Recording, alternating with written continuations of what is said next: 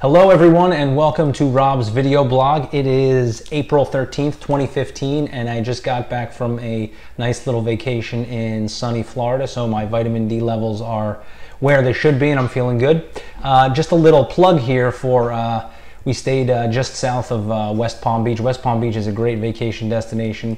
Um, really nice shopping, uh, restaurants, beautiful beach, uh, a lot of entertainment, live entertainment, comedy clubs, um, a lot of theaters, uh, all sorts of people too, old people, young people, single people, married people, um, and a relatively, uh, rel in my opinion, pretty uh, reasonably priced uh, vacation destination uh, to go. Flights are usually short, they're usually uh, pretty cheap, and the accommodations down there are pretty cheap too. the food is also very good too because a lot of the people um, that live down there and run the restaurants are usually Northeast or uh, California transplants. So uh, a lot of good food and uh, a lot of good things to do down there.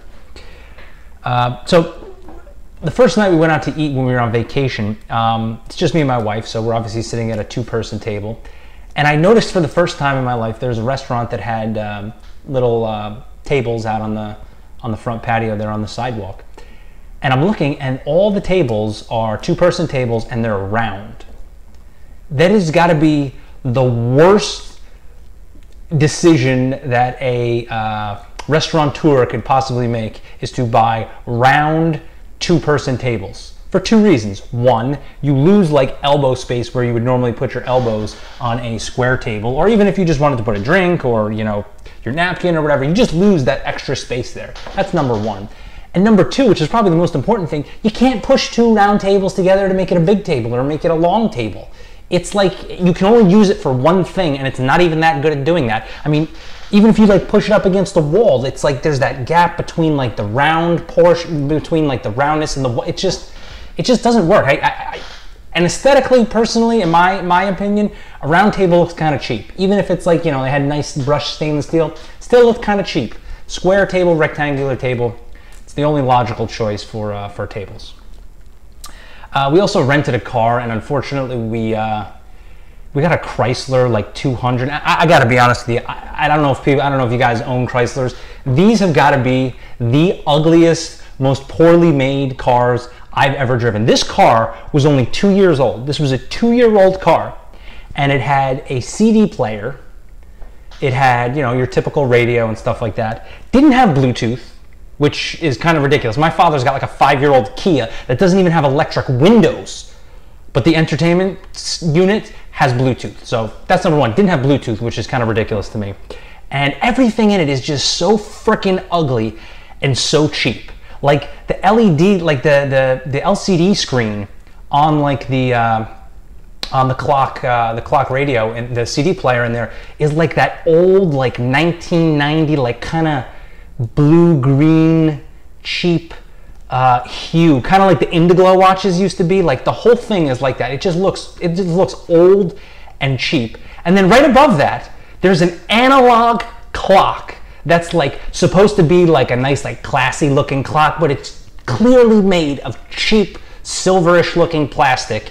It just it just the whole thing just feels so awfully designed, so cheap, so ugly that I, I can't fathom who could possibly get in that car and go, oh yeah, I want to drive this thing. And on top of it, in the driver's side visor, there's like a built-in um, um, garage door opener like built into the thing, which means like I, I, don't know if they give you a separate module that you then you have to like put on your garage door opener, but Anyone who has a garage door opener, automatic garage door opener, your garage door opener comes with a remote with a clip that goes whoop right on the visor. I mean, if you polled a million people and asked them for the top 10 things that they want in their car that they don't have, I don't even think you would get one answer that says, I want a built-in automatic garage door opener button on my visor. I mean, like, who the heck at Chrysler is designing the interiors of these cars? You know, it just, it's, it, it's insane. I can't believe the company is still, well, I, it just I don't know how they sell cars. They, they, I, I honestly don't. It's whoever designed the Chrysler 200 interior should be fired because it's ugly and it's awful. Uh, in driving around, uh, I have a crappy iPhone, which I'm not a big fan of, but I will say I tried using, uh, for the first time, I'd always use Google Maps and Google Navigation. I used uh, the Apple Navigation, and I will say I am surprised at how much I like the Apple Navigation. I like Google Maps. There's a lot of information on it. There's a lot of stuff on it. Google Maps not that intuitive to use, bringing up menus, bringing up different screens. And I just feel like there, there's just too much junk going on in Google Maps. Like, you know, the road that I'm on, if I'm going straight, that's really the only road that I'm like that concerned on in uh, the Apple navigation, the road that you're on like is darker than all the other roads. And unless you're like turning onto a side road, those those roads are like light. So it keeps your attention to the path that you're supposed to be on. Google Maps doesn't do that. All the roads are like the same color, the same boldness. And when you got a lot of roads intersecting, it gets very confusing. So I feel like the Apple navigation is a little bit clearer. It's definitely a little bit simpler. I don't think it has as many features, but to be honest with you, I mean, I'm trying, you know, if you're trying to drive a car and navigate, you're not like looking at the screen that often for all these great features. Um, that you know, I, I kind of like the Apple navigation. Now, granted, I've only used it like a couple times. Uh, I'm sure there there will be things that I don't like about it, but uh, pleasantly surprised. One of the few things that I think Apple has gotten right, or uh, may have potentially gotten right. And while we're talking about mobile phone apps, and because my stupid iPhone, I can't put an SD card in it to uh, make its memory any bigger, I had to delete some apps to install a new one. And when I'm looking at the size of some of these mobile phone apps, they're humongous. Like there is an all text mobile phone app that I downloaded that was 47 megabytes. Now I don't know what it takes to program these things, but I gotta be honest with you. I can remember like Windows 95, somebody like crammed into like 10 megabytes or something like that. That's a complete operating system. This was a text only mobile phone app that did almost nothing. And it was like 40 some odd megabytes. And I'm going through it. I'm looking at some of these things like the Yelp app and some, they're going with the 50 megabytes. I, I feel like this is just, this is literally just people being really crappy, crappy, lazy programmers. Now, I haven't programmed anything in a really, really long time, so maybe I'm way off base, but if I am, somebody please, you know, write a comment and let me know why the hell these mobile phone apps are so goddamn big because I, I can't understand it. It just seems a little excessive to me. And of course, if I could put an SD card in there and just, you know, 32 more gigabytes of space, this wouldn't even be an issue. But the fact that my stupid iPhone is limited to the amount of uh, storage space that it has on it, it is an issue. So maybe I should be blaming Apple for this one. Mojitos. Mojitos are great drinks. I love mojitos, big fan of mojitos, rum mojitos. I mean, mojitos are typically made with rum, but I've had a vodka mojitos pretty good. Mango mojitos, strawberry mojitos, blueberry mojitos, all very good. However, the vast majority of mojitos are not made correctly.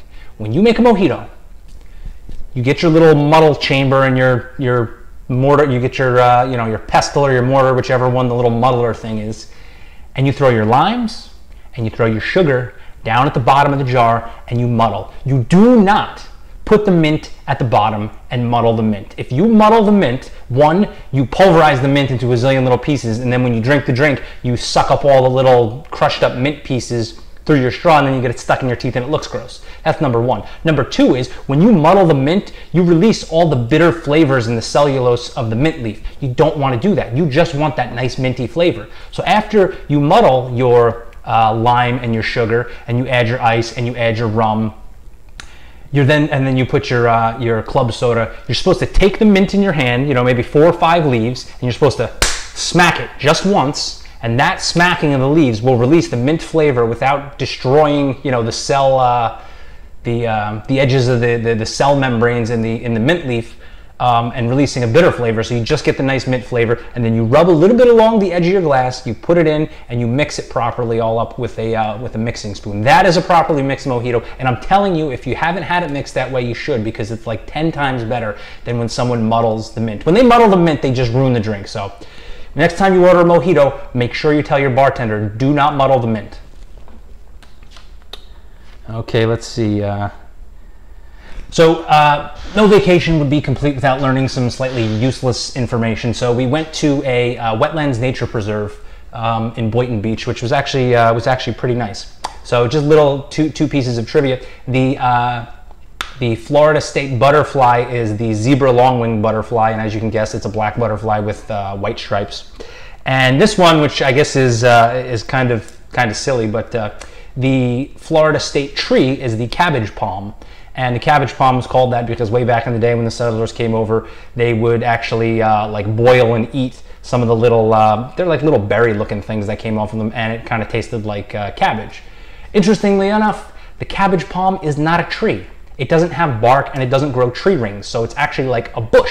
So then the question is, who's the idiot here? The people who think it's a tree or the people who made the state tree knowing full well that it's a bush?